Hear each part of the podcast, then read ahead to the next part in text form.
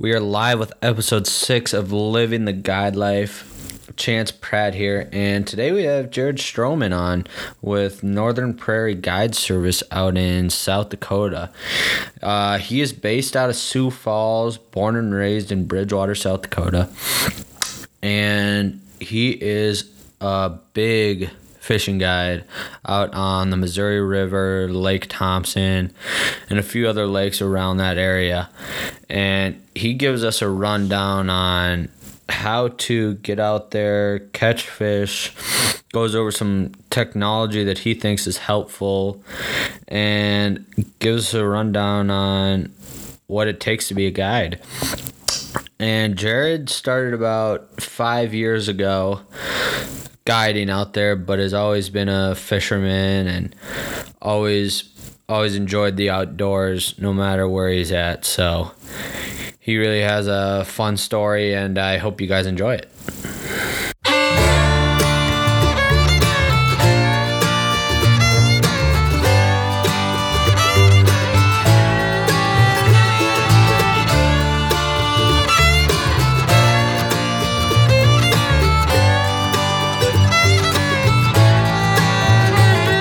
We are here with Living the Guide Life, Chance Pratt, and we have Jared Stroman here from South Dakota, and he's gonna give us a little insight on what it means to own and operate a fishing guide and some more uh, tips and tricks along the way. So, how are we doing today, Jared? I'm doing well. Thanks for having me, Chance. Yeah, absolutely. And we were kind of talking before about the governor and how they're opening stuff up for you guys. How's the fishing and all that kind of stuff going on out there? Sure. Yeah, it's definitely affecting our tourism. You know, South Dakota has very high tourism, especially during this time of year. We have a lot of out of state fishermen coming um, as their seasons are closed yeah. and they frequent the Missouri River area. So it's affecting us lodging wise, and um, we still see quite a few of the people around. It's affected our business a little bit, but hopefully we are in the home stretch here. Yeah. Um, as uh, a lot of businesses that are in the tourism industry, gas stations, everybody from top to bottom has had has been affected by this, and um, hopefully we can get it straightened out sooner than later. Yeah. So, are you guys on like a quarantine right now? Because I know Minnesota, we're on uh, stay at home if you can, but if you need to leave for certain things, or are you guys good to go? We are good to go. They have not closed anything down, just any businesses that they were recommended to close, which a lot of them did. Anything that has over 10 people. So, a lot of the restaurants in Sioux Falls, as you probably saw in the news, we had the Smithfield plant, which got national news. Oh, wow. That has had a big implication on our numbers because all those people work, you know, very closely to each other. So, that has hurt us uh, a little bit as far as the our national news and um, yeah our uh, our governor's taken a little bit of heat, but she's kept everything open and uh, everything's functioning as normal as it can be right now. Just anything over 10 people, so a lot of your restaurants and things like that are closed. Yeah. Um, and then, I mean, the hotels are mostly, for the most part, resorts wise, we are, they're open. They're just limiting the amount of people in and out. Okay. Yeah, because I saw on the news that Michigan they couldn't even go on motorized boats and stuff like that. Yes, yeah, and they're protesting that, and that's, yeah. that's uh, quite the quite the deal. It's it's interesting how each state has has uh, has used their power. The governors use their power to shut certain things down, keep certain things open, and uh, it's been interesting to see that case by case and I guess state by state. Yeah, yeah, I couldn't imagine why they would close down motorized boats and right right. I don't really see the logic behind it but maybe i agree. Totally. Uh, the ramps here are very busy. I can i can see that being an issue. Um, but the there's a lot of people coming from like i said residents and non-residents. The lakes are starting to fire up a little bit and all those docks are in. So we're seeing a lot of folks out and about. When I go out to the river, up to the lakes, I mean, there's there's constant, you know, boats in front of me. I'm passing them on the way home. Yeah. Um, and uh, And so it's a lot of people are, you know, they have time off or working from home, so they're choosing to to recreate and uh, do things outdoors. Yeah, absolutely. And uh, so let's hear your part of the story of how you kind of got into guiding and all that because I know you grew up in Bridgewater, South Dakota, if that's correct. Correct. Yep. So right between Sioux Falls and Mitchell, those Yep. familiar with South Dakota. I grew up fishing the river. My my parents, my grandparents. Um, actually, my grandpa has a cabin on Rush Lake, which is up by Otter Tail, uh, in northern Minnesota. So Okay, we yeah. used to go up there quite a bit, and I was always the grandkid that was first one up to go. Wanted to stay out the longest. Uh, there's a pretty good night bite we used to do up there on his pontoon. So, um, but yeah, I've it's in my blood. My dad's a big fisherman, uncle's a big fisherman, um, and even my grandparents on both sides um, are are fishermen. So Okay. grew up grew up with it and did it a ton and um, I've I have a passion for it. Really, what I I started with is uh, there's a there's a lodge up on Lake Thompson which I fish quite often, Okay. and I was just kind of toying the idea around with her of you know starting my own guide business, and I knew there was you know quite a bit of competition around, but um, I thought I had a good enough grasp as far as equipment and had a fiberglass boat um, Yeah. and all the all the things that I needed I've acquired over the years, and I just thought, what better time than now? At that point, I was um, not married yet, no kids or anything, so good time to good time to get rolling. I've been able to stick with it, but um, Yeah. yeah, she, they have lodging up there now, and then um, we work with a couple different lodges, and um, it's been it's been great. It's been busy. It's been busier every year, um, year over year. Even in April here, we're we're uh, up quite a ways. So Yeah. And uh, I was out there in early March over with Drew Casper at oh sure, Lone Pine Lodge. Danny, which you know, who set us up. Uh, we went out, stayed there for a few days, and that was that was a real good time. Does he? Are you guys pretty good friends out there? Yes, he's. Uh, I used him for lodging, so we have a few different options. But uh, Drew's got a really nice place there. It sleeps six people. It's called Lone Pine Lodge, like you said. Yep. Uh, Drew's actually one of my guides. He, I believe, they're in the field right now, um, and he's got a, a hog deal he he operates as well. But uh, Yeah. that is a great place, and it's inexpensive. Um, Thirty dollars a person per night is what they run, and then you know you can have. I don't know if you guys brought your dogs out there and stuff, but Yep. um, you could clean your fish right there if you don't want to use the state park, and uh, and it's it's right in the center of a lot of lakes and a lot of waterfall, a lot of pheasants, a lot of a lot of everything, and Oh. fully furnished. So, but yeah, he's a great guy. I've been friends with Drew for for uh, quite a few years, and we uh, have a, deal going with the lodge, and uh, he also, like I said, guides for me starting when he when Dad doesn't have him locked down for planting and spring and then harvest. So he gets out quite a few times in between there. Yeah. That's nice. Now, how many guides do you have out there?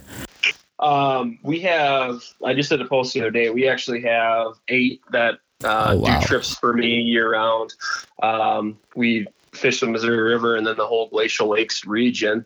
Yeah. So it's been uh, it's been busy, and then you know some guys will only get maybe three four trips a year, um, and then other guys um, like uh, like a Drew or uh, Derek or some other guys that I have they are pretty busy come summer. They're probably out um, a couple days a week, I would say. Oh, nice. Nice. So you guys get quite a bit of tourism over there during the summer then. Yes, and the nice thing about the summer is a lot of people are on vacation. Um, and with the lodges that we work with, we get a lot of business and give them a lot of business back and forth. Yeah. uh, with people that come out and they can go during the week. And so, I mean, June, you know, we probably have, I don't know, 25 trips booked already. Oh, dang. And yeah, so it's uh, June is always a real hot month. Yeah. Even July and August, you know, we transition to be able to catch the fish, uh, how we like to fish them, and able to be successful in doing it. Yeah. Now, would you say June is your best month to fish if you're having more people come out there or? Yeah, I would say May and June are probably the best, but then you then you get times in July and August where it's really really good too. Yeah. It's just a little bit different tactic, and the weeds come up, and you're able to fish those, which is really fun, um, and a little bit different than what we do what we do right now. So, um, but yeah, the, as far as fish biting, uh, really, I mean, the Missouri River, you know, probably. I mean, we even had some trips in February, um, Oh, wow. but a lot in March. That you know, that March, and then right now the river is they're going bonkers out there. Yeah. So they, I mean, that's April's a really good month too. So April, May, June, and then I mean, probably until July fourth is Okay. a really good time. Yeah. Now you said guys are coming out there in February. Is that? Do you guide all year round out there? Yes, we have a couple different guys that are I call them river rats, but they're always they're always at the river and um, they can fish the current very well. So what we do is there's always a boat launch at these dams. So the Okay. dam in Fort Thompson, the dam in Pickstown, the dam in Yankton, Yep. and then Fort Pierre, that area. So we're able to use the tail race ramps and be able to get out right there. So if there's a day that's in the 30s with low winds, I mean, when you're looking at negative temperatures the week before, 30 doesn't seem so bad, and you can wear gloves. and people get people get through it. So, Yeah. uh, but those fish are in that definitely in that current, and we have some people that some guides that work for us, and also myself that we can we can fish those fish in the current, and and uh, it's a little bit different than fishing just you know a flat body of water like a lake or something like that that doesn't have running water. So. Um, but yeah, we we basically do all year round. Last year, I did some trips, you know, all the way into November. Okay. Um, usually December, January, we don't do any, but towards the end of February, we've we've definitely taken some folks out. Yeah, because I know uh, when we're fishing up in Minnesota for walleyes and stuff like that, the fall can get really good. Um, yes, for sure. On the lakes up north, uh, but yeah, summer fishing's the best because you don't go out there in a t-shirt and shorts and of just right. hang Yep. out. And that's exactly right. yeah, early in the year, late in the year, it's you know you're fighting the weather. The fish usually don't have a problem biting. Yeah, Um, it's just water clarity and then being able to keep people out there long enough to, to enjoy it. So yeah. How long are your trips out there when you take people out? Um, we usually do. I mean, sometimes we have a limit of walleyes, you know, in an hour and a half, two hours. Yeah, Um, but uh, then we try to then we try to target different species. Sometimes Okay. you can just hop right on top of them and um and you know basically overhaul them pretty quickly. but other times it's a grind, and you gotta you know it takes maybe you got two people out, maybe it's a keeper an hour. You know, it's it's Yeah. it's really depending on time of year and water and what those fish their spawn. Um, but we always do. We always tell people eight hour eight hour trips. okay. Um, we have some people that are basically done after five, six hours of fishing. yeah, But we have people that like to do the full eight hours and like to go out and maybe cast for some white bass or northerns or try to catch some perch, crappies, things like that. okay. Yeah. Do you? So, what are all the species of fish that you guys are fishing out there? So right now, mostly walleyes. Um, We transition. We we do have some spots that we can catch some smallmouth bass.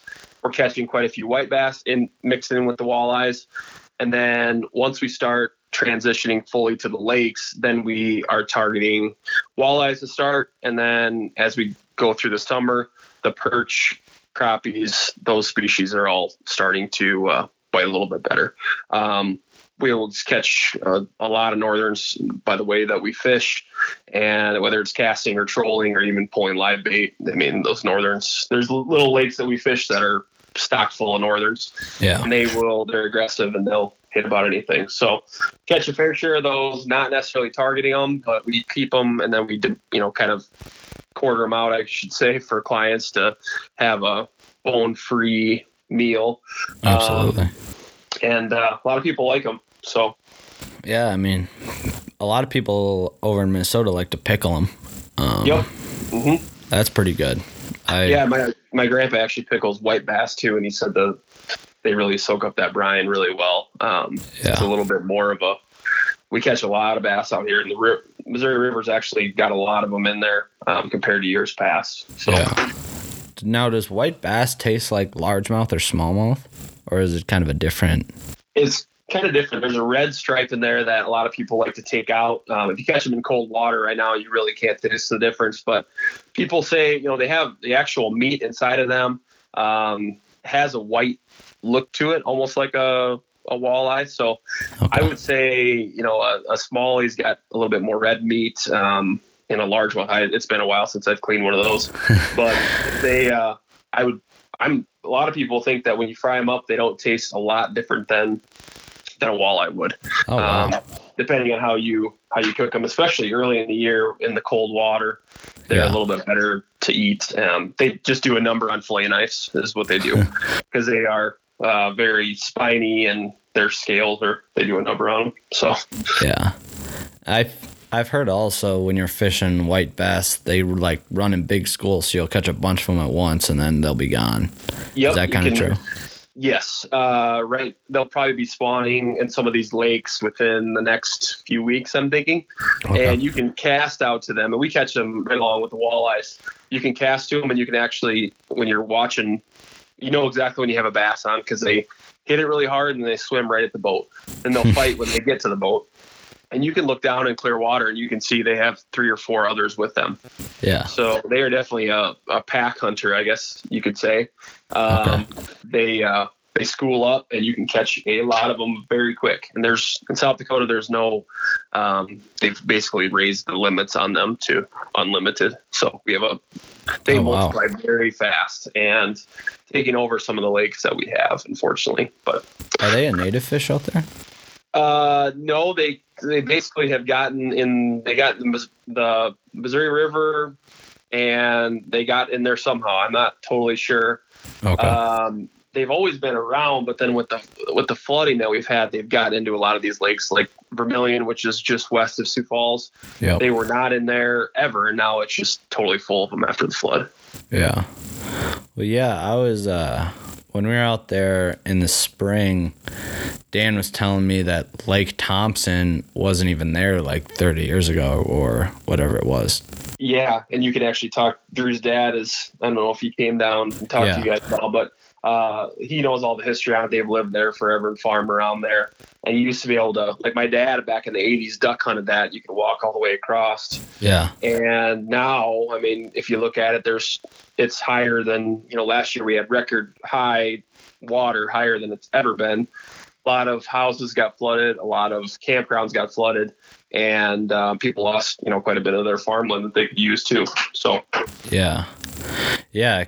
I mean, I heard there's a lot of flooding problems over there that they just make lakes and then they just keep growing and growing and then yes, kind of like Yeah. a Devil's Lake. That's that's Yeah. what it's basically. I think it's the new normal as far as how high that place is.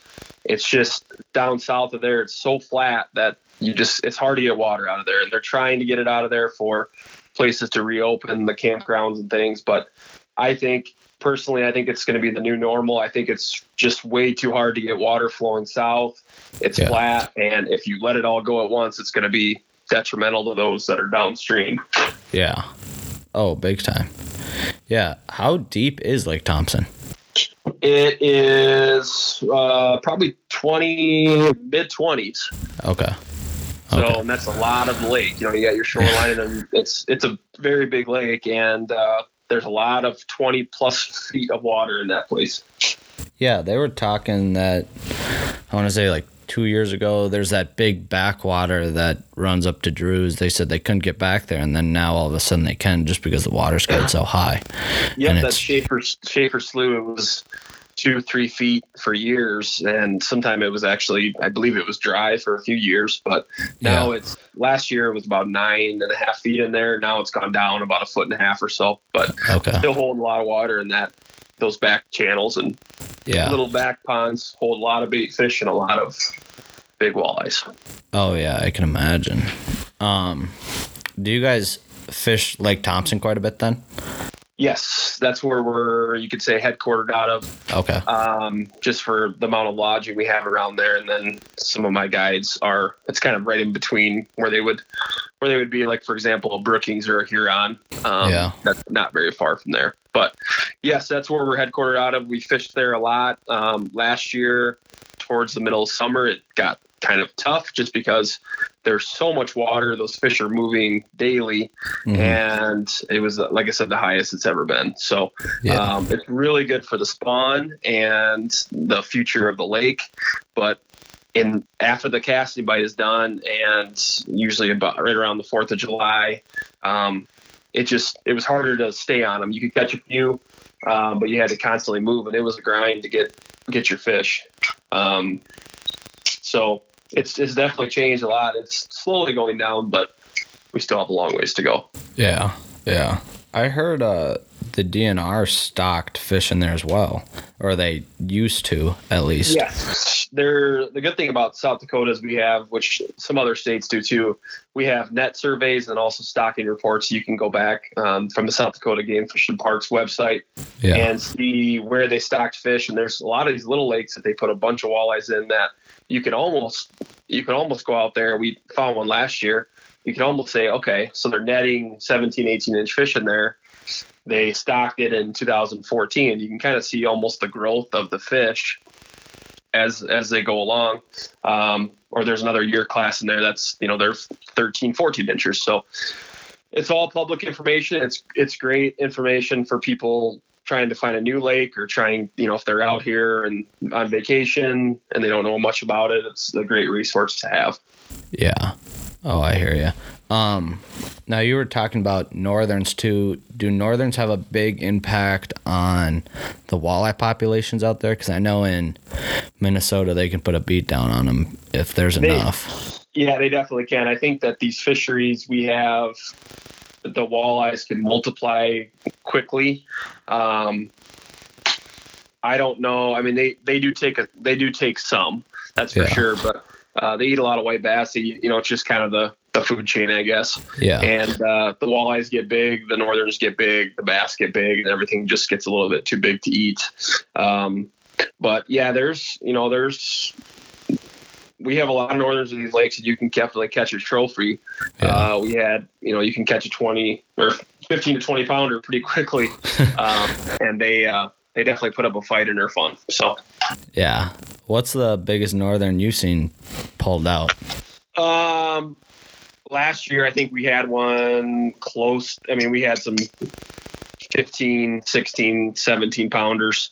Um, but you get a lot in that five to six pound range. I can't remember the last, the, the biggest one I've ever seen is, I mean, it came out of Thompson and it was, I just saw pictures of it, but Yeah. uh, it's a state record. and I don't even remember what that, what that is, but we catch a lot of the little ones and we catch a lot of those five, six, seven, eight pounders. Yeah. Yeah. Now, what are you looking for when you're walleye fishing on some of these lakes?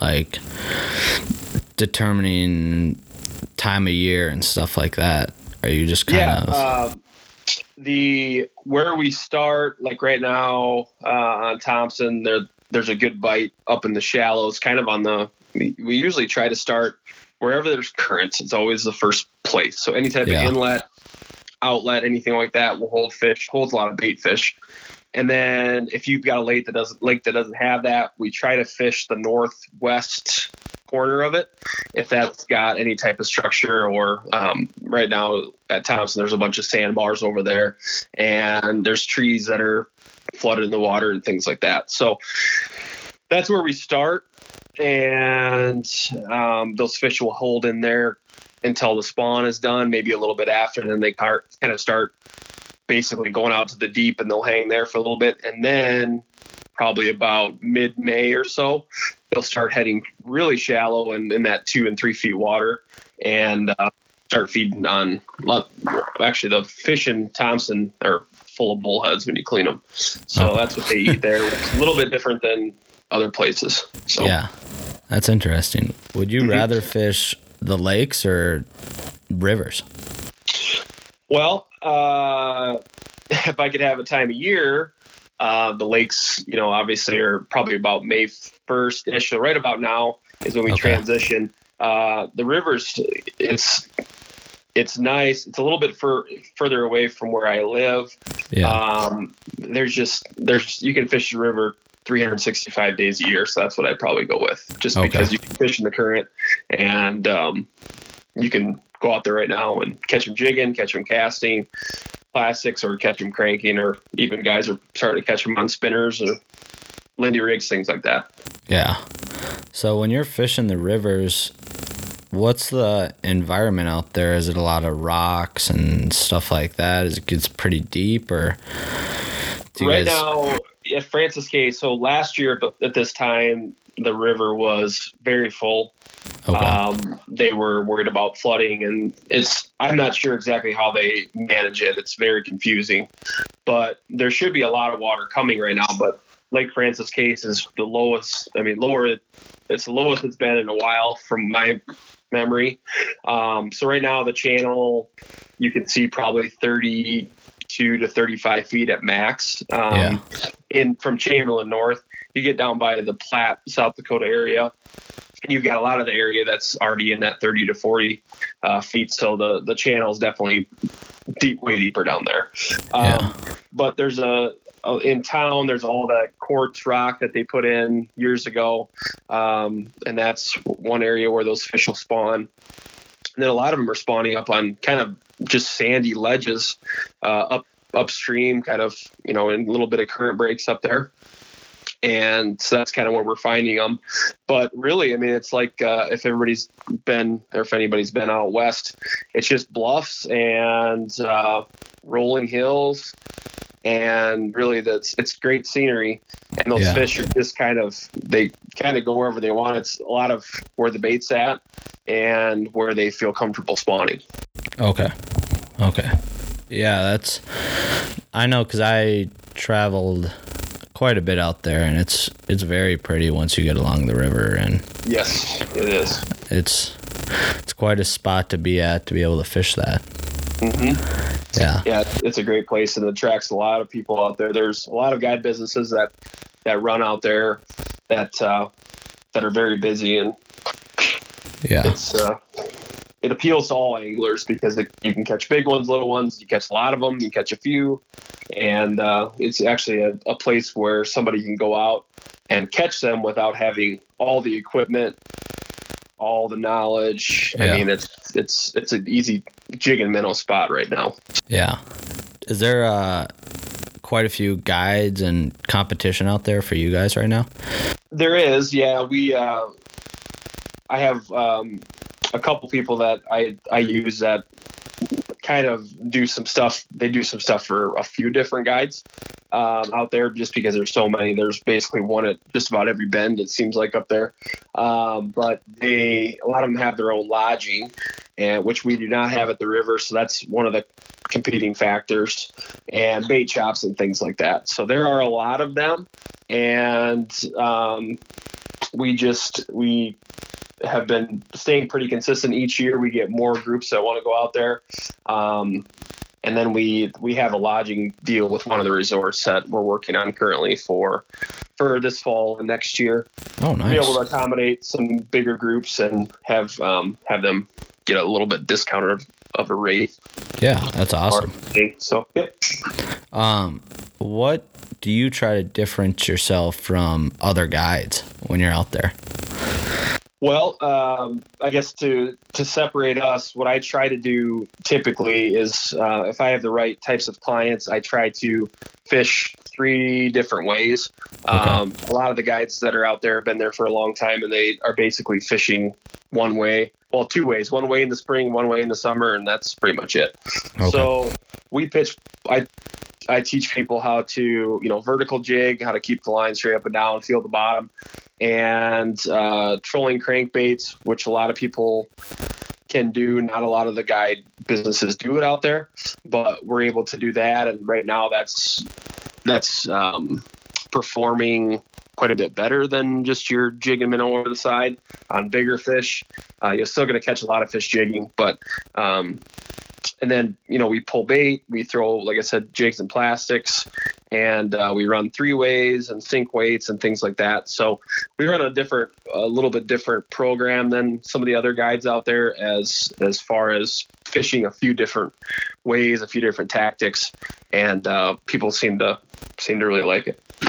Yeah that's awesome. Do you have um a lot of families with kids and stuff come out there too then Yes, yep. We have a lot of uh, father son. Seems like it's the most common the most common uh, group to take. It seems like um, just actually had one on Sunday that I took out, and uh, they're probably my favorite ones to take are father and daughter.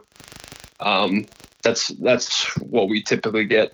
We will get uh, both parents and then a couple kids and um, that's always great too. So yeah, we take out a lot of families. We take out way more families than we do just individual people. That's for sure. Yeah. Well, that's nice being able to teach some of the kids kind of the basics and be able to do that while they're out there. Right. Yep. That's our favorite way to do it. Um, actually, on Sunday we had a, a guy that surprised his son and he basically came up to the boat and he just says, "Oh, we'll see how friendly these people in Chamberlain are." and uh, he walked right up and said, "I said, are you ready to go fishing?" Cody, he just he's nine, turning ten, I think next week. So it was it was great. I had never had that really happen before, That's and awesome. uh, it was he was lit up all day with excitement and. He caught a lot of fish, so he was very happy. Yeah, absolutely. What's the limit out there for walleyes? Uh, limit is four, and you can have one fish over 20 inches. The Okay. Missouri River has a 15 inch limit, so um, you could have four 19 inch fish you take home, or you could have a 21 and three 16 inchers. So anything over 15, and that's that's typically what we try to follow, even at a lot of these lakes that we fish. Um, sometimes, you know, if they're healthy looking fish, or if we're catching a lot of those 14 and a half, 14 and three quarters, if we need a few to fill the limit, we might throw a couple in. But usually, a good rule of thumb for us is we always like to keep them over 15 or bigger. Yeah. Do you feel um, the limit's maybe too big or too little, or do you think the DNR is doing a good job on that? I think they do a, a good job on it. I think it's a little, you know, from watching tournaments, and I've fished in Minnesota and I've fished in a few different states. Um, I think that our population, I think that there's a lot of small fish, but then again, there's times where you catch a lot of fish and it's hard to catch your small fish. So I think they do a good job. I think they've done a lot of studies on it. We are, as some people say, the walleye capital of the world out here. So I think that they've had such a large, you know, they've been doing it this way for so long that there is a method behind it, and um, I think it's, I think it works great. Um, I've been to Lake Erie where you can have six, and now you can run like basically four rods a person. So that's getting a little, for me, that's getting a little bit out of control. Um, but uh, I, I think it's great here. We can run four rods if you have two people in the boat, or six rods if you have three. I Yeah. think that's manageable. And uh, ice fishing, you can run four rods out here. So Oh it's a little bit different, a little bit different that way. But yeah, you can. Uh, I think it's, I think it's, it's good. I think it's good for keeping some of the bigger fish in the lake. Yeah. Absolutely. Now, do you guys do ice fishing guides then as well? Uh, we've toyed with the idea, and I've been thinking about getting a snow bear, and I mean that's really how you separate yourself here, and then some some shacks. But we work. I give referrals. Anybody that messages me, I, I get them over to another guide business as of now. Um, just for the fact that we are, it's something you got to be fully in or fully out. And at this point, we're out but we've been toying with the idea of getting into it. It's just I feel like the first year we tried, there's not going to be any ice. so, um, but uh, we're getting there. I mean, we we uh, having the river, you know, being able to take people out in the boat all year is definitely a little bit.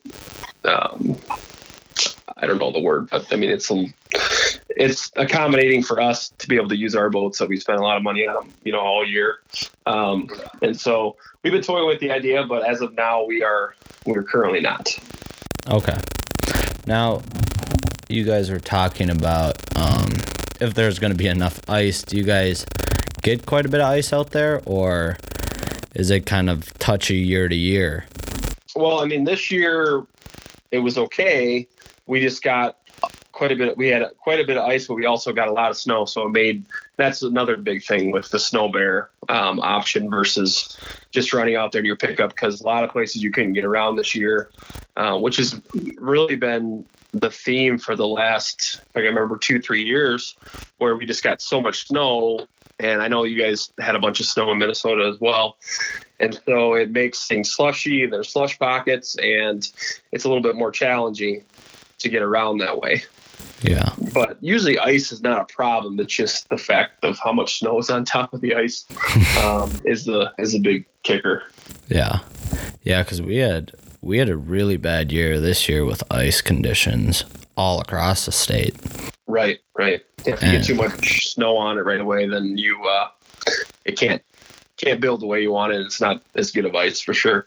Yeah, exactly. I know a lot of the lodges up north were having trouble because they just weren't getting enough people, couldn't put shacks out when they wanted to, and stuff like that, which is a big game changer for a lot of them.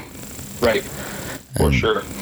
That's definitely something to definitely something to think about when you're an ice fishing guide. Because if you, yes, I feel like shacks are a big game changer for people and so if you can have them out, you're going to get more people. If you're not, I don't know if people want to drive out there and do all that kind of stuff, but yeah, that's I mean, we've we've toyed around with the sleeper shack idea too. Um, so we definitely could it could interest us. Um, it just really, I kind of base it on how the ice and everything everybody gets around. Yeah. Um, the year before and this last year was not was not very good. So that's kind of our plan as of right now. I think we'll keep doing the boat thing. We're very, very busy with it, and um, I got a I got somebody that I recommend ice fisherman too that does a really good job with them. Yeah, that's awesome. Yeah, well, um, for your guys' trips, does each guide have their own boat out there then? Yes. Oh, that's nice. So we all run 20 foot or bigger fiberglass boats. Yeah. Um, that's our main guys. We have a couple guys that have aluminum, about the same, maybe a little bit shorter. But uh, most Mercury engine, four strokes, and um, so yeah, everybody's got their own boat and have has their own equipment, and uh, so nobody's nobody's sharing anything. We share a lot of info and and uh, tips to each other when we're out there. So yeah. Now, is there a difference between why you like fiberglass over a different kind of boat? I prefer it because they're heavier and the ride is a little bit better when you get those bigger waves. Um, also, stability. When you get in some of the aluminum boats, they might be a little bit narrower. Okay. And uh, the ride in a fiberglass, if you would if you'd have two at the dock and you took a ride in each of them, you'd notice a a, a big difference in the ride. Um, and it's not necessarily the lakes, but the river, we get some really big winds out there. And it's very, it's almost like a washing machine when you get up because there's could be wind coming from the south, but the current's being pushed from the north. So you can get a lot of really odd waves when you get, especially in, up by the dams and things like that. So that's what we prefer. And a lot of the guys at the rivers are all, you know, a lot of the guides out there are mostly running glass boats. Yeah. Yeah, I was going to say, I can imagine you guys get a lot of winds just because it's so flat. And when we were out there, every day was probably blowing close to 30 when we were snow goose hunting. And so. Yeah. And some of these bigger lakes like Thompson, Poinsett, some of those, they could definitely get rocking and rolling pretty good. So it's nice to have. Um, something that doesn't you don't get beat up in this bad, I guess. Uh, you still get beat up a little bit, but uh, some of those aluminum boats you can. There are it's it's a, a pretty rough ride. So. Yeah, and on the rivers and stuff like that, are you watching out for rocks? Does it get sketchy sometimes, or? Like, Not really out there. Um, as long as you follow the channel, you won't hit any trees or anything yeah. at all. So that's not as bad. Uh, the lakes, we when you know where you're going, it's okay. There are when you go to some of these back waters. Um, I typically like to go out and try to make a path and follow that same path. Yeah. Because um, there's a lot of things that I mean, really, these are old farmsteads and old. Um, it's just old fields and there's rock piles and you name it back in these bays. Yeah. Uh, stock dam mounds and a little bit of you know there's there's everything. so you can definitely hit some things and uh, usually it's not a good ending yeah. when you do, just for the fact of, I mean, as far as beating your boat up so bad. Yeah, I was just kind of thinking for the people that haven't been out there, I'm assuming that you guys have those all mapped out and everything. But for Yep, the people yep, that are that are going out there and trying to fish for not knowing the lake like you guys do, I bet it could get a little a little dicier if you're not watching where you're going. Yeah, you definitely definitely have to. Uh, and there's a lot of lakes that have big rock bars and things like that. So most people, if they have, I mean, we use Humminbirds out here. They have the best contours. So if you have something like that, it will put you in the right area to go through places for the most part. But then again, there's some stuff where you're fishing and you think you're on land and you're actually in the water. So, uh, which is a lot of the stuff we fish. But I just tell people go slow, have somebody in the front kind of looking for things, and then make your make your track back there, and then on the way out you can use a little bit more speed. But the Yeah. worst is if people are going, you know, in that 25 to 30, and their nose is up in the air, and they're going back into places. Your motor's just so deep at that point that um, you can hit stuff. If you go trim up and you're, you know, running over at full throttle, you might miss a lot of that stuff. But a lot of people I see hit, a lot of people I see hit things are people, a lot of the people that hit things are people that are doing that not on a plane, kind of that 25 miles an hour motorway down in the in the water. So Yeah. For the tournaments you were kind of talking about too, I know they run one tournament out on Thompson. And do you think that um, kind of puts for the walleye population, does that kind of maybe hurt it in some ways? Or what do you think about that for all the people that are out there and then like the catch and release or whatever it is? yeah, I would I would love to see catch and release. That is a that's a kill tournament. So after June 1st, all the tournaments in South Dakota are considered kill tournaments. Okay. there are some so once you have them in your liable you can't sort here like some other states where you can high grade and things like that you can't do that here all year so once you have a fish in your liable it's yours to take home is how it works um, so after june 1st i would like i mean i can tell you that these fish if you put them in your live well i mean if you ever try to if you aerate them all day if you ever try to catch one of them things um, and get them out. I mean, they're more lively than they probably are in the lake. So uh, I would like to see kind of a catch photo release type of tournament, but a lot of the locals, I don't know if they would be for it. Um, Yeah. But like that tournament, you know, I think there was. Oh, I can't remember. There was like 870 pounds of fish taken out of there. I don't know if it was one day or two days last year. I'm trying to do the math, but um, I remember that number somehow. And I think that it doesn't hurt as bad just for the fact of how the limit is set up, where you can only take out one over 20 per angler and you can have six in your, you know, you basically weigh in your best five. And the only thing you, you can only have six in your boat. So um, it's not like people are going out there with three others and keeping 16. Um, and so it's, I think, I don't think it does. I mean, I think that there's these these lakes, especially when they get high, are just total walleye factories. They spawn. The spawn is good. I mean, they're laying a lot of eggs. These bigger fish, and uh, we try to we try to throw back the bigger ones when we're especially pre-fishing. I mean, usually I'll just throw back everything I catch unless I want something for some for supper. But um, we try to have a certain limit that we like to keep them. Or if you're going to mount, we had three, I think, that went on the wall from our clients net last year. Oh, so we try to practice a little bit. You know, if we got a 22 in, in the boat already, I mean, that's a decent sized one, but anything bigger than that, we typically will, we'll leave it up to the clients, but kind of explain to them what it does to the fishery. Yeah, absolutely. Um, now you were talking about a little pre-fishing. When you guys aren't guiding, are you out there scouting and stuff like that, fishing and doing all that kind of stuff, or what's what's your kind of process on finding fish? Yep. Yeah. I usually have, uh, all my guides are really good about going out and finding fish prior. We have a, a pretty big network that we work with, especially out at the Missouri River.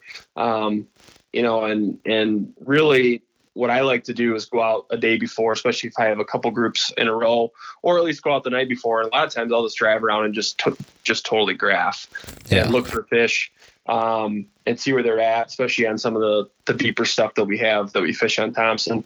And maybe I'll try to pull, do a couple passes or make a few casts. um, and bounce around a little bit. If I catch one, just leave and and uh, leave them in there for the next morning. But all of our guides are really, you know, some of the guys go out three, four nights a week and fish, and um, we're typically on them as best we can be all year. So that's that's usually our goal. Do you ever do any e scouting like on the lake maps on your like iPhone and computer? Like, have you ever tried that where you maybe see something and then you go try it the next day or? Yeah, I think you know we have a lot of people that want, like for example, Lake Cochrane up in more kind of northeast South Dakota. Uh, we've had people that have a house on Lake Cochrane or have a house on a lot of these different lakes. And so what we do is might be a lake we haven't fished for a couple years, and they say, "Can you take us out?" like, yeah, we'd be more than happy to. Um, so we do some scouting before we go out, or like the day before we go out, and yeah. I'll look on my. I use my Humminbird um, to you know as far as mapping and things like that. We have a couple. There's you know I have the the app as well, and I'll be like, okay, this looks like a good spot. Maybe it's a long point that goes off into some deeper water, um, something like that. But any type of new fishery that we get asked to guide on, we're definitely that's the first thing we do is definitely look at look at our graphs and um, and then next step is just going to try those spots to see if what we thought would work actually does. Yeah, absolutely. Do you have the um, Humminbird map of South Dakota because I know they make the 50 states and then Canada and they make single states too. Like I had one for Minnesota. Um, yep. Is that a big Dakotas. game changer? Yes, for sure. Um, I'm actually going to do a live video on my guide page in the next couple days here and just show. I get a lot of questions about how do you how do you have your boat set up? Why do you have Lowrance and Humminbird and Garmin? Um, yeah. So I well, I'm going to walk people through that, but uh, there's pros and cons to each. And right now I have uh, two 10 inch graphs and three 12 inch graphs in my boat. Oh, wow. So there's a lot going on. And I have three different brands. So I'm not pro staff by anybody. Yeah. Um, and so I run them each diff they each of them has their own job in the boat and um, it's it's how I like it, how I prefer it, and the mapping on the Humminbird for where we live versus like the Great Lakes or probably even in Minnesota, uh, the contour lines are just night and day compared to a Lowrance. So it's the Dakotas. I believe it's South Dakota, North Dakota, and Nebraska. So that's what they call the Dakotas. Yeah. I'm not sure in Nebraska, but I, I know it's called the Dakotas. Um, the, the LakeMaster chip. Okay. And for when you said use three different graphs, why do you use three different ones? Why don't you just use one? Is there a something you I like? Five, so I have five graphs on the boat. Um, and I have three different brands. Yeah. So I have one in the back of the boat that has I put 2D sonar on. It's a Lowrance 12, uh, 2D sonar, and then side imaging on. And when you're trolling, if you're trolling a big flat or anything where you don't have to follow contour, um, I always, I'm always pushing my boat, no matter, no matter what I'm trolling. I'm always pushing my boat with my kicker, and I'm steering with my Ulterra in the front. So I'm steering left and right. I run it at about five, and so that gives me, we call it four wheel drive, but it gives me a lot more control of the boat. And then you're able to link up everything with your Humminbirds to follow certain contour lines or whatever it might be. So my 12 in the back is just to look back there and see if we're coming up on a point, if I need to reel the rods up a little bit, um, or if when we're jigging, if you look back there, if you're vertical jigging, um, you can actually see fish come right in underneath your, almost like a Vexilar per se. Yeah. Uh, so you can see fish come in and they'll get ready. There's one right underneath you. Um, but it's more to be able to look to the back of the boat and not be facing forward and have to turn your heads and watch your rod and then go back and forth, if that makes sense. So I can literally go out and, and pull crankbaits or pull bait with clients and I can just kind of feel with my boat of how I'm going and look back at the graph in the back um, and be able to see how, what depth I'm in. Um, and so that, that's what I do with that graph. And then I always use Humminbirds for mapping. So I have two 10 inch Humminbirds flush mounted, one that's in the bow and one in the dash. And that's nothing but mapping on those. That's all that I use it for. Above in the front, I have the Garmin um, with the Panoptix, and I have that hooked up to my trolling motor. A lot of guys are using the pole for the Panoptix. Um, I decided to go this route just for the ease of of doing it. And um, that Panoptix, if you know anything about that, is like next level yeah. live sonar. You can cast a fish.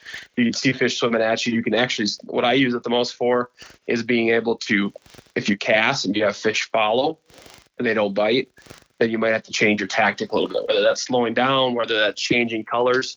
I mean, it's it's almost cheating. It's it's next it's the next level, the the new best thing that you can get. Uh, and the good thing is you can use that for ice fishing and in the summer. Uh, and then I have a HDS 12 Live on my dash that I use, a Lowrance that I use for side imaging and then down imaging and sonar. So that doesn't even have a chip in it that never gets used for mapping whatsoever. And that's just for sonar because I believe Lowrance has the best sonar. It's unmatchable by any other brand. I know Garmin's came a long way with it. I know that Humminbirds came a long way on it, but that's what my beliefs are, and that's why I have it set up that way. And their side, the Lowrance side imaging is also, I would say it's very comparable to Humminbird. Yeah, yeah. I've uh, I've looked at the 3D, the 360 imaging that you hook up to your trolling motor up front. What are your thoughts on that? Well, it's um, that was an I thought about that as well. So the only the only downside to it is it still has to go around in a circle as far as the sonar goes. Where if you're going to spend that kind of money, um, I like that Panoptix because it's all in real time. You can actually see the fish swimming in front of you. Um, where that that Humminbird, um, it's it's kind of a a little bit of a lapse with it. I mean, you can. It's definitely a great unit where you can pull up on things and see rocks in front of you to the left of you. Um, but there's still a little bit of a lapse where that that Garmin is. I mean, the fish are swimming towards your lure. You can see your lure swimming in, I mean, coming at you in front of the boat. I mean, it's it's unbelievable that the Garmin. Yeah. Oh, I hear it. The amount of technology that you can use to catch fish nowadays is crazy. Right.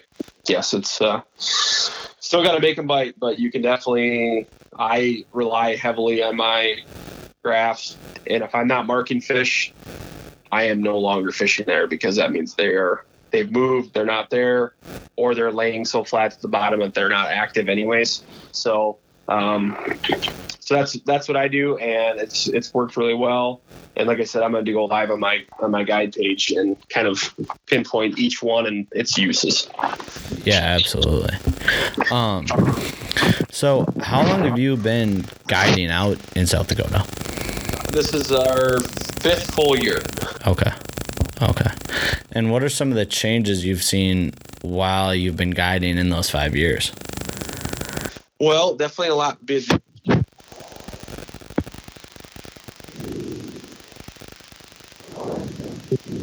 There hasn't been a lot of change. There's a lot of new baits that have come out. There's also technology as far as like the Garmin and, and things like that. But um, as far as fishing wise, I think that the fish are, especially out at the Missouri River, we had a flood a few years. Every time you have a flood, it takes about a year or two, and then those, there's a lot more bait fish in the system. Um, similar like similar like Lake Thompson, this year will be a really good year out there for, and probably for the next couple months will be really good just because the water's a little bit higher, but it's not extreme extreme, extreme high. Um, when you have those years, you have a lot more bait fish in the system.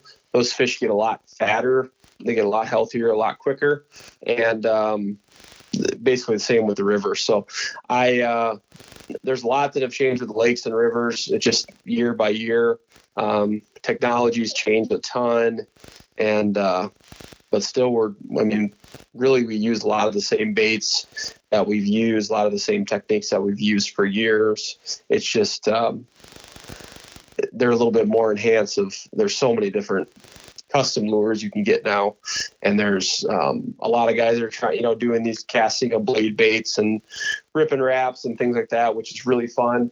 Um, and there's a certain time of the year that that works a lot better than others, but there's just so much technology out there that you can and you can watch guys fish these tournaments. This head, live head-to-head fishing that they did was really fun to watch in a different system than what you're used to fishing or or uh, out in every day. So, and there's a lot of things that um, there's a lot of things that stay the same as far as location of fish, their tendencies, and and uh, even crankbait colors and jig colors and plastic colors and everything else. Yeah, absolutely. Do you think um, using all this technology has how do I say this? Do you think it's made because I know it makes fishing so much easier, but do you think it puts a beating on the fish more, or do you think uh, I don't know how I'd say that. Yeah, do you think it would be do you think it'd be better for us to use all this technology than if we weren't? Because I know, like, if you're deer hunting, you can't use drones and stuff like that. Right, um, right. What's your kind of thought on that? Well, I think that at the end of the day, it's still the fish's decision to bite. I've had so many days where I'm, I, they're catching them and and catching them, and I'm just like, what am I doing wrong? And um, you know, it's it's something where the at the end of the day, the fish makes their decision to bite or not, um, and they're in the water. I mean, they're you can't just run down there and grab them. So there's times where you use all this technology and you're not even fishing walleyes. You know, that's that's one thing where um, there's an option on your well, there's an option on your HDS Live where you can put an Aqua-Vu down and hook it to that. But a lot of times with water clarity, you can't see what you're fishing anyways. Um, and so it's it's definitely helped. It's definitely you just hear more people catching fish. I mean, a lot of these guys at the river, you know, they. I mean, this year river fishing, we've had 100% limits, but I think that the, the Game, Fish and Parks has done a really good job of having that four fish limit, keeping it consistent, and that way you just can't go out and, you know, like white bass, you go out and just demolish them and keep as many as you want. But um, I, I think that it's definitely helping you. It's helped help fishing become a lot easier. But at the end of the day, it's still those fish you know, if they want to bite, they will. If they don't, they won't. So, yeah. um, cheating maybe a little. It's a little bit kind of cheating, but um, there's a lot of people that just have one graph in their boat, and um, and that's fine. I mean, so it's it just depends on what you have, how your setup is, and and those types of things. Absolutely, absolutely. And would you say? Kind of want to go back to you talked about flooding with all the flooding that goes on out in South Dakota and all that. Um, is it harder to catch fish when it's all flooded up, or like does that move a lot of stuff around when you get more water in there? Yes. So, for example, just take Lake Thompson. It was probably 18 feet in the middle before all this happened. Now it's probably 26, 27. Yeah. So it adds just so much more. The fish could be staging in that 18 feet of water and that 18 feet of water used to be the middle and now there's just so much more 18 feet of water if you if you catch what i'm saying there because that's it used to be you know eight or 10 feet. There's an old shoreline that used to run around there it's kind of a ledge where all of a sudden it would drop off. There's a lot of these a lot of these lakes are kind of bowls but they do have little drop offs here and there. And so you could be you could be fishing two feet too deep and never catch a fish and or you could be two feet too shallow and never catch a fish. So it definitely makes it more challenging but in the spring when you can cast to these fish and you can find them that's when it's a lot easier because they're all up shallow feeding. So right between that really right now when they're doing their spawn thing, and then probably the middle to end of June. Um, once the weeds start coming up big time, it's they it can be a challenge. And higher water, it seems like the weeds grow a lot quicker. Um, I don't know why that is, but they uh, there's new vegetation that's in the water, and maybe that's that's the reason. But um, it definitely is a challenge after those fish get burned out. And when I mean burned out, when the water gets too warm for them to be in certain areas, they transition to go out on the ledges or a little bit deeper. And it definitely is a um, a challenge to stay on them day after day. And also, they can just just roam around. A lot of them are swimming into different lakes when it's high because there's more bait. Um, you know from staying at Thompson that there's basically three lakes connected right there. So they can swim around. They're using inlets and outlets, and they're kind of doing their own thing. Yeah, absolutely, absolutely. Um, and for another one, what's probably your biggest, your most used item in your boat when you're out there guiding? Uh, you thinking like lures or like, yeah, like anything like your biggest tool. Yeah, lures you could say, or maybe I don't know. Um, maybe just your brain, like just thinking about knowing the lakes and all that kind sure. of stuff. Yeah, I would say just experience and knowledge and um, being able to.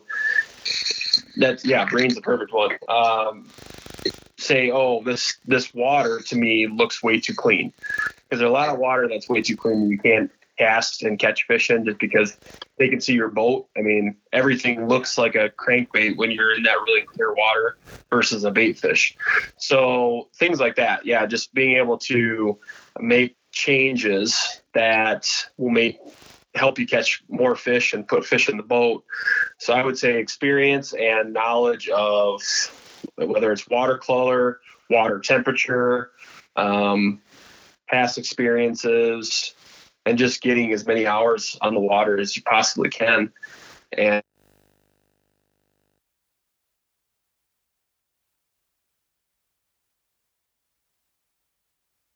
or why are they why are they here? Why are they not there? You know things like that you just think about it in your mind all the time. And it's fishing is something that i you know when my guides are out i'm checking with them to see how it's going and see if i can help out anyway um, most of them are they're don't take my advice for this too, but um, they they kind of have a handle on things. But I I like to even know at the end of the day what they were thinking when they made a certain move, and like, oh yeah, that makes total sense to me. I see why you did that. So just gaining knowledge from other fishermen and just going to the bait shop and talking to these guys that, that fish for years and uh, talking to your you know people that are in your network or people you meet at the docks or at the hotel and just uh, you know seeing how they did and seeing you know, just kind of picking their brain a little bit and, and learning more about why they chose this this certain type of way or what they saw or what the what the you know the tendencies are of these fish. Yeah, absolutely. I liked how you talked about the like how the fish see the bait on if it's like how clear the water is, you might throw a different maybe shinier bait or what do you what do you kind of think about that? Yeah, um, it's it's crazy because uh, there's water at the. I'll I'll drive south of Chamberlain, and I'm gonna go fish down by the White River, which is another river that comes in. And if I get down there and that water's chocolate milk, or what we call it, like really dirty, can't see your basically the bottom of your motor, which a lot of people use. Um, well, we've had Lake Erie before. You get that water in the spring all over because of runoff, um, and so that type of water will make me turn around and go find something cleaner or keep going until I can find cleaner water. Where in some of these lakes, you can get up shallow and you can see two inches down and three feet of water and you can still catch them. So the walleyes really are reacting upon their lateral line. So if you can get anything that rattles or will make a certain shake in the water, um, that will strike a bite for them. A lot of times they don't even know what they're eating. They just like these bullheads. I don't think that they really want to eat bullheads, but I think that those bullheads are a fish that is pretty easy to eat. Yeah. Um, and they're, I mean, it's it's a they, you know, it's just like at the Mississippi River they have those um, little things that those fish they they use them to as bait actually. Uh, we're allowed to use uh, bullheads now too. So yeah, as far as bait fish, but uh, you can catch them on, you know, even something like a mimic minnow. You can cast that and, and catch fish in really dirty water using that. So anything that's got a, a vibration even like a you know a spinner's got a vibration with it, a spinner harness. Um, a lot of these crankbaits that have rattles or have a certain wobble to them that make them vibrate in the water are definitely what what we go to. And sometimes you know you don't want to throw a sometimes a dark like a black and silver can be a really effective bait in dirty water and sometimes you have to throw like a fire tiger or a chartreuse it just it's just how they react. And there's it's sunny days. I've had days, two days in a row that are never the same um, as far as what color these fish like to bite on in that really dirty water. So um, there's not. It's just kind of trial and error. But there, if you could try to mimic some of these lakes, if you can try to mimic your bait fish throughout the first part of the year, whether the water's clear or dirty, um, I think you'll catch more fish doing it that way. Yeah, yeah, absolutely. Are you guys using a lot of uh, live bait, or is it more artificial out there? So right now we use a lot of minnows in the spring for jigging. It seems like the fish like to bite a minnow, let's say through March. Start April, we will actually switch to some guys use minnows, and then we'll also have somebody throwing plastics in the back of the boat, um, see if they can get some more bigger fish doing that. And then in the uh, we do a, there's a stretch there where we do a lot of casting of crankbaits and no live bait at all, which is probably about now till middle end of June, and then we'll start pulling a lot of spinners, live bait, and slow death rigs and things like that, where we'll use leeches or night crawlers, and um, that bite is pretty good on those throughout until the fall, and then we kind of switch back to our more artificial, so crankbaits and plastics and things like that. So it's kind of a, I mean, usually every year stays pretty consistent with that pattern, and um, it's it's worked out. So I always like to use those real hot days when you have you know the 90, 100 degree days in August, September. Yeah, you control you control crankbaits out deep, or you can use. That's when I we really use a lot of the live bait, so crawlers, leeches, things like that. Yeah, yeah, we rip a lot of uh, fathead minnows on jigs and stuff like that in Minnesota, and then a lot of the artificial ones too. I like, I like putting those um, those moon eye jigs on with a artificial bait and casting up kind of on the sandbars and stuff like that. I yes, found. Sure. And you, you know, we have a lot. I take a lot of kids out. I try to teach teach them to cast. Maybe they've never casted before. Yeah. And a jig and artificial that's the perfect time for that. Um, just because they can't cast their, their bait off. So as long as yeah. they get it off the boat, any it doesn't matter if it's five feet or fifty feet, um, they're able to be kind of in the strike zone and not worry about losing their bait, you know, and, and things like that. So it makes them a little bit easier to teach that way. And yeah, they can out they can outfish live bait and they can be outfished by live bait pretty quickly. Oh um, yeah. And so the plastics have come such a long way from what they used to be with all these ripple shads. We use a lot of split tail minnows out here um, on the river and things like that. I mean, it's but a paddle tail is definitely a, a very used bait now, and uh, it's a bait that catches a lot of fish. Yeah. Are you guys um, using any bait casters when you're out there? We use bait casters. That's how I have my um, bottom bouncer rod set up. Is total bait casters with the quick flip switch on them to be able to let out a line quickly. Um, as far as casting, we use all spinning reels, and then that's uh, that's typically what we're what we're using. So. Yeah, because I was gonna say I know bait casting for a younger kid could probably get a little hectic sometimes with the bird's nest and all that kind of stuff. Yes, yep. That's uh, something for um, you know if you if you do a lot of bass fishing or even I think a lot of guys use those for for muskies, but um, a lot of our we have open all of our trolling rods are open faced. You could say they're line counters, so you release the lever and let the line out. Um, but all my live bait stuff that I have is all the uh, the bait casters. Yeah, yeah. Oh, I hear you. That's that's the way to do it. I like, for me personally, I like using a spinning rod way better than I would a bait caster anyway. Yes, for, for sure. Just any type of casting, you don't have to worry about getting a huge bird's nest or whatever it is. And I don't know. What's your? Yeah, a, lot uh, guys, a, lot of guys, use that to pull spinners and bouncers around here too is just a spinning rod. So somebody starting off getting into fishing, if you can get yourself three or four of those, Yeah. um, you can use them with a, a medium action six six or something. yeah. You can use those for a lot of different types of, of techniques. You pull bottom bouncers on them or Lindy rigs, Yeah. um, or just cast. oh yeah. Big time. Um, is there a favorite rod you have? Um, I uh, I have a I have a lot. I think I have 80 spinning rods in my boat Oh, at all times. So um, I do like some of the some of the Scheels one titanium rods. Um, they are I think they are new or newer. I've had good success with those. I do like a longer rod and a medium light, extra fast for eighth ounce or 16th ounce jigs, and then something a little bit with a little bit more spine on it for um, some of my quarter ounce or heavier jigs and plastics that we kill. Um, but those, I mean, really, you can't go wrong. There's so much technology in the in the rod business. You know, a lot of the guys use these JT custom rods. Mhm. There's so many different rod producers out there. Um, I like all my Scheels stuff because of they have the warranty, and then we have one right here in Sioux Falls, and they've been they've been really good to me as far as uh, replacements and getting things last minute and and things like that. So um, I have some St. Croix, I have some G Loomises, I have uh, a little bit of a little bit of everything. All my trolling rods and my live bait rods are all Scheels rods. Okay. Yeah. What's your ideal like amount of rods if you're just fishing by yourself in a boat? If you Yeah, I would say um, I like to have if I'm going out by myself, I would say probably two of everything.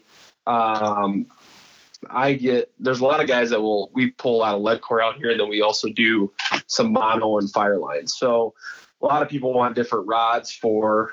A lot of people use the same rods and just change out the reels. Where I lose my patience with that, so I have uh, in my Triton, I have like a, I think I can hold 16 rods in there or something, uh, maybe more. But um, that's it's nice to be able to have all those different rods. So I would say somebody starting out, you know, having a uh, maybe a rod rigged up with a slip bobber on it and then a jigging rod. And uh, I know Minnesota rules are different, but I mean you can you can it's I, I like to use it if you ever watch the bass guys how they have the rod sitting up front all ready to go Yeah. that way you don't have to retie. So at least two of them is always nice.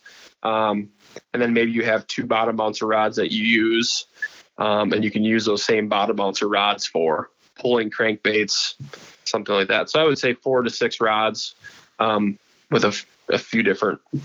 You can use a few of them for multiple things, but um, to be precise, I always say a line counters are the best to use for your trolling of crankbaits just to be able to get your line out there consistently every time if you have fish and know exactly where you're at.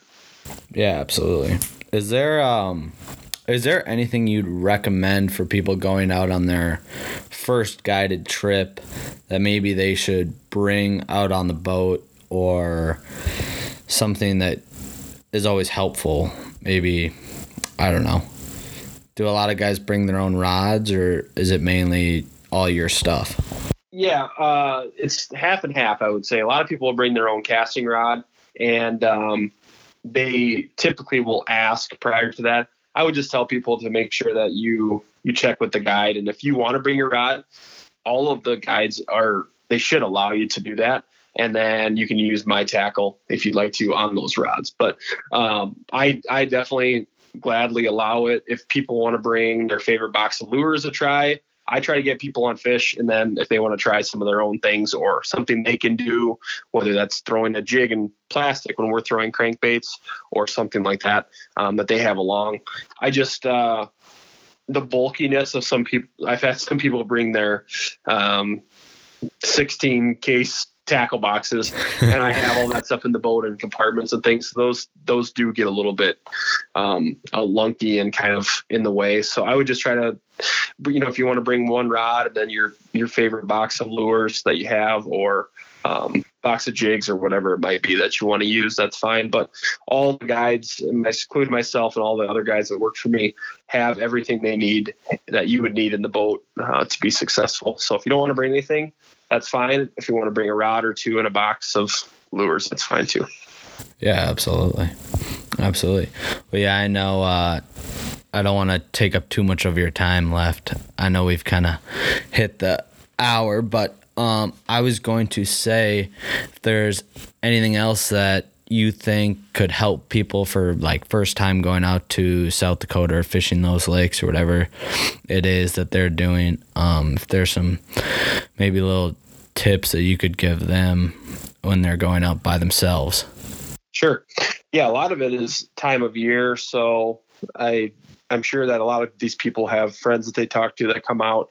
Um, but we usually when the I would say because when is opener in Minnesota? Opener is it. I want to say May fifteenth. Okay, so a good rule of thumb would be anybody coming out prior to opener. A good place to go is the Missouri River. Um, it's not that much further than the lakes. I mean, you can cross right in and fish some of the lakes, but um, until at least May 1st, that's what I would recommend as far as walleye fishing wise.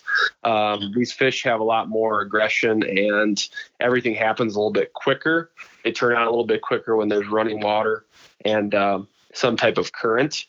So uh, that's the first thing I'd recommend is, and then after that, you can definitely hit up some of these lakes. But, um, you know, a, a good thing is that you have a, a, resource that is free and you don't have to tell anybody you're going fishing is yeah. South Dakota Game Fish and Parks where you can see some of the stocking reports and they do net surveys all the time. So you can see it's it's pretty it looks complicated, but once you look at the right pages, it, it can show you where the where the net surveys have been um, have been the most. But as far as fishing wise, I mean, just normal tactics that you guys do there. Um, you should be able to double your luck because you can use two rods here. Um, but uh, jig and minnow early, and then transition to more live bait behind a bottom bouncer. And uh, I mean, a lot of these gas stations and and uh, bait shops out here can can get you hooked up. And South Dakota people, um, are uh, you know they're a lot of these places are very friendly especially you know after they go through something right now where they realize that non-residents and fishermen are really the core of their business. Yeah. And, and so everybody's been really nice. I mean, you can go in, um, whether you're not even looking for information, they could say, you want to fishing? Yeah. Oh, well, so-and-so was just in here and they caught a bunch over off this point out in the river or whatever it might be. So just don't be afraid to stop in places and, and ask. Everybody around here is very friendly. Um, and, uh, are you know we these bait shops and things like that are um, they don't run with a lot of revenue you know it's it's one of those things where they they definitely rely on the people that are traveling and coming to the state to buy their tackle buy their bait and things like that and they, they're more than willing to give out any information that they have Absolutely. And then where can everyone find you and how can they get a hold of you if they want to book a trip? Sure. Um, we, uh, we do everything on Facebook. I am revamping my website actually, so it's currently down. But um, so Facebook is the best way. I usually have a pin on top of my pricing. Uh, we're extending our early bird pricing or spring pricing, I guess you could say, to the end of end of May. Um, but it's Northern Prairie Guide Service is the Facebook page, and then I have most people shoot me a message uh, or text um, on my cell number, which is uh, or give me a call on my cell, which is 605 940 3374. Perfect. Perfect. Yep. And it's not only to book a trip, but if you got any questions pertaining to this or any questions on where the bite might be if people come out, I mean, I'm more than happy to to give information that I know and uh, get some people on some fish for maybe it's the first time to South Dakota or if they come out often and want to try a different lake or whatever it might be. Yeah, absolutely. Absolutely. Well, thank you very much, Jared, and I hope your season goes very well once this quarantine deal is over and yes. Thank you but, so much. Yeah. Thanks for joining us. I'll talk to you later. Sounds good. Thanks. All right. Bye. Bye and there you have it, ladies and gentlemen. Jared Stroman with Northern Prairie Guide Service. Been guiding out there for the past five years very hard. And he's got eight guys underneath him that works for him. They're always on the fish, looking for walleyes, chasing on the river and all those big lakes out there. They're the real deal. And if you're looking to book a guide, make sure to hit them up and Enjoy.